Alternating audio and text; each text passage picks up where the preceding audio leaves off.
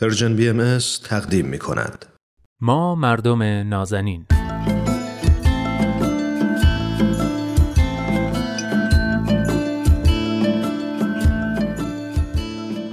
سلام. سلام به شما مردم نازنین. خیلی خوش اومدید به برنامه خودتون. من نوید توکلی و به روال معمول قراره که با کارشناس جامعه شناس برنامه دوست عزیزم ارسطو رحمانیان در مورد یک موضوع مهم گفتگویی داشته باشیم از دید غالبا جامعه شناختی.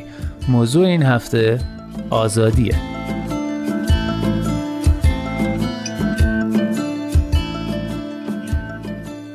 عرستو جان خیلی خوشحالم که امروزم با ما هستی. خیلی خوش اومدی و امیدوارم که خوب و سرحال باشی. فکر می‌کنم صحبت کردن در مورد آزادی کار سهل و ممتنعیه چون به نظرم آزادی موضوع بسیار گسترده و مناقشه برانگیزیه که همه در موردش حرف می‌زنن. اما لزوما معنی و مفهوم یکسان و مشترکی مد نظرشون نیست و چه بسا روی کردشون با آزادی حتی متضاد با هم دیگه باشه. با این حساب به نظرت آیا آزادی اساسا تعریف مشخصی داره؟ منم درود میفرستم خدمت شما نوید جان و شنونده های برنامهتون از صحبت شما من یادم افتاد که اتفاقا مونتسکیو میگه هیچ واژه‌ای به اندازه واژه آزادی ذهن مردم رو به خودش جلب نکرده و هیچ واژه‌ای مثل آزادی به معانی مختلف به کار نرفته. آها پس آزادی موضوع بسیار گسترده و وسیعه چه در مفهوم و چه در حوزه هایی که بهش پرداخته میشه تنوع بسیار وسیع از موضوعات رو در بر می‌گیره. بله. شاید حوزه مثل علوم سیاسی و جامعه شناسی بیشتر بهش پرداخته باشن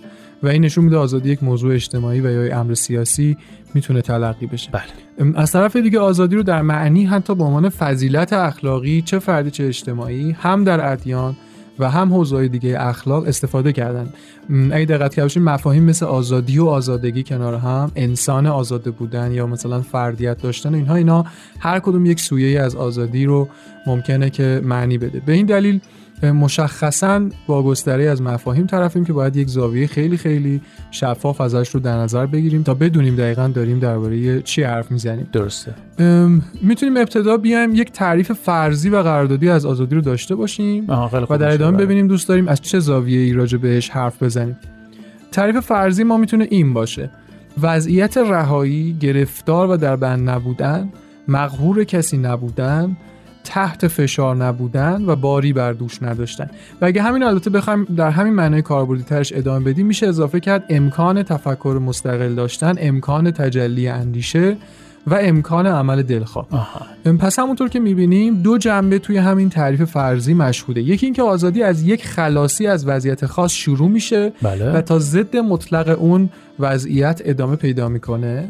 و شاید هم بتونیم بگیم تا بی نهایت البته ادامه پیدا می‌کنه. نمی‌تونیم محدودش کنیم لزوما. درسته. و دوم که آزادی یک رونده یک روند نسبیه و این هم روند رو تو خودش داره و هم نسبیت رو. درست حالا با این تعریف می‌تونیم وارد دیدگاه نظری هم بشیم. همینجا می‌خوام یک دستبندی ساده اما شاید یکم جالب بکنم و بگم که آزادی بنا به همین تعریفی که الان پیش فرض گرفتیم لزوما از سوی نظری پردازان به عنوان یک امر پازیتیو و قطعی یاد نشده. همین بی قید و شرطی همین بی نهایت بودن و همین تحت فشار نبودن توش کلی مسئله وجود داره و بحثای جدی رو می‌تونه ایجاد بکنه. بله. همونطور که می‌دونیم از زاویه حقوق بسیار قابل بحثه که آیا اساسا میشه همه انسان رو به اندازه بی نهایت آزاد باشن و هر کاری رو که دوست دارن انجام بدن؟ و یا مثلا از زاویه مثلا انسان شناسی بحث مطرح میشه که مگر چنین شیوه از نظری شبیه به انسانهای اولیه نیست و موجب قانون جنگل نمیشه. اگه همینجوری آزادی بخوام آزادی رو مطلق در نظر بگیریم درسته بله. به همین منظور سعی می‌کنیم در اینجا دو رویکرد متفاوت جامعه شناسی رو به نمایندگی از تمام نظریه بررسی کنیم که هر کدوم وجهی از آزادی رو دیدن. یکی رویکرد زیمل به آزادی و برابری و دوم رویکرد آمارتیاسن به آزادی و توسعه.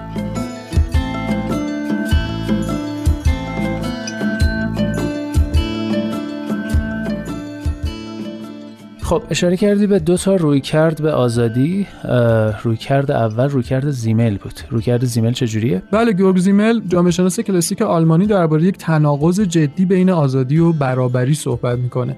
زیمل میگه تو یک جامعه آزاد برای اینکه شرایط یکسان باشه و رقابت امکان پذیر لازم جامعه در ابتدا به تمام افراد یا همون رقابت کنندگان اگه بخوایم اصطلاح خودش رو بگیم بله. فرصت برابر بده بله. ولی پس از اینکه رقابت شروع بشه به تدریج عده‌ای به واسطه تلاش بیشتر توانایی بیشتر یا هرچه به حال ثروتمندتر میشن و میان بالا موفق میشن و در نتیجه عده دیگه ممکن از رقابت کنار برن. بنابراین افراد در ابتدا برابرن ولی دست آخر کاملا نابرابر خواهند شد در بیرون نظام اقتصادی هم همینو می‌بینیم. قانون در جامعه مدرن با همه شهروندان یکسان برخورد می‌کنه و همه در مقابل قانون برابرن. ولی بعد از اجرای قانون برخی به زندان میرن برخی تبرئه میشن برخی اتفاقی براشون نمیفته و همون فعالیت خودشون ادامه میدن بله. بنابراین زیمل معتقد اتحاد بدون استکاک بین آزادی و برابری تقریبا غیر ممکنه و این دو در هر لحظه دارن دیگری رو تهدید می‌کنن. جالبه. مثال هم می‌زنه و میگه یا باید کشوری شبیه به سوسیالیستا عمل کنه یعنی شرایط رو تقریبا برای همه یکسان کنه و در نتیجه مجبور به نحوی آزادی رو تا حدودی محدود بکنه. بله. و یا مثلا مثل ایالات متحده کنونی که البته کنونی زمان زیمل شاید میشه نزدیک یه قرن پیش.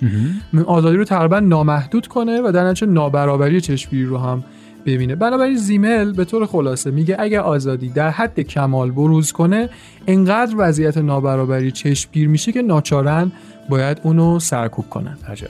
بسیار خب. و رویکرد دوم چیه؟ بله سن یا هم آمارتیا سن فیلسوف و اقتصاددان هندی معاصر که فکر کنم حدود 20 سال پیش جایزه اقتصاد نوبل رو هم دریافت کرد. نقش آزادی رو اتفاقا در پیشرفت بشر ضروری و مهم می‌دونه. اون معتقد دستیابی به توسعه کاملا به آزادی فعالانه مردم وابسته است. سن تو کتاب به فارسی توسعه به مسابه آزادی بله. می نویسه که دو شاخصه در جهان مدرن وجود داره که توی هم کشور فقیر و هم کشور ثروتمند قابل مشاهده است. یکی نعمت‌های سرشار مادی تحولات سریع اقتصادی تحولات تکنولوژیکی افزایش طول عمر مشارکت و آزادی سیاسی و غیره. بله. و دیگری ظلم فقر پایدار بیتوجهی به آزادی اولیه و نادیده گرفتن نقش زنان سن تو این کتاب توضیح میده چگونه آزادی هم وسیله برای کمرنگ کردن شاخصه دوم یعنی اون گروه دوم هستش و در نتیجه توسعه کشورها میشه. و هم خودش هدفیه که در پی این توسعه متجلی میشه یعنی آزادی هم ابزار رسیدن به توسعه است هم هم. هدفیه که در نتیجه توسعه محقق میشه در تکمیل این صحبت می‌تونم بگم که سن آزادی رو در چند وجه اولیه می‌بینه که این وجوه مکمل هم هستن یکی آزادی های سیاسی بله تحصیلات اقتصادی، فرصت‌های اجتماعی، شفافیت و نظام حمایتی پنج تاست. در توضیح این مکمل بودن منظور اینه که مثلا آزادی سیاسی اگه وجود داشته باشه با خودش امنیت اقتصادی میاره.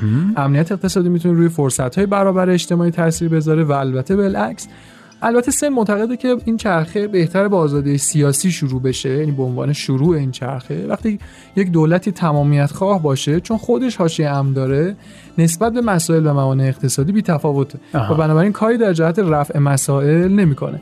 اما اگر آزادی سیاسی مثل آزادی بیان و انتخابات آزاد وجود داشته باشه همیشه دولت مجبور به علت مواجهه با نقدهای عمومی بیشترین توجه رو به مسائل بکنه. در نتیجه موضوعاتی مثل قحطی و فقر زودتر ریشه کم میشه.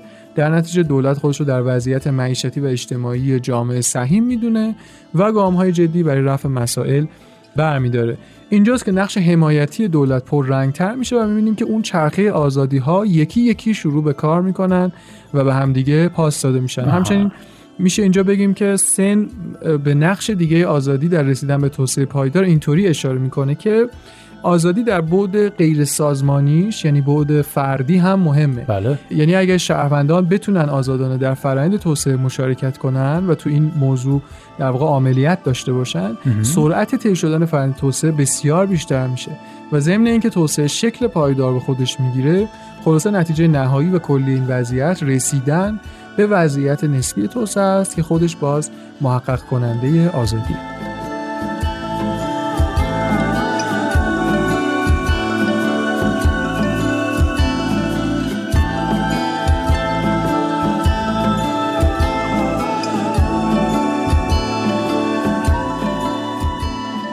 بسیار خیلی ممنون از مباحث جالبی که مطرح کردی اگه ممکنه. در پایان برنامه جمعبندی برامون داشته باشی بله پس می‌بینیم که آزادی مفهوم بسیار گسترده ایه بله. نقطه نظرگاه ها بهش چقدر می‌تونه متفاوت و حتی گاهی متضاد باشه از یک سو میشه از این زاویه بهش نگاه کرد که ممکنه آزادی بی حد و مرز و بدون دخالت قانون نتایج جالبی نداشته باشه و به تقویت نیروهای منفی مثل نابرابری و تبعیض کمک کنه.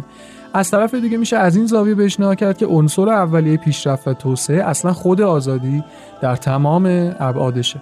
البته ما در ابتدا اگه خاطرتون باشه تعریفی از آزادی ارائه دادیم و اون بله. تعریف رو کمابیش مورد توافق اغلب نظریه پردازان اجتماعی می‌دونیم و اون پیشفرض ما در واقع بود. بله. یک بحث دیگه می‌تونه این باشه که اصلا آیا تعریف آزادی با شکل کلی امروز جامعه هماهنگی داره یا نیاز هست در تعریف آزادی هم تغییراتی صورت بگیره؟ آیا ایدئولوژی ها مسلک ها ادیان جدید مثل مثلا دیانت بهایی و نظریه اجتماعی نوپا تحولی در تعریف آزادی ایجاد کردن یا خیر. میشه در این باب هم تحقیق کرد و تحملاتی صورت بگیره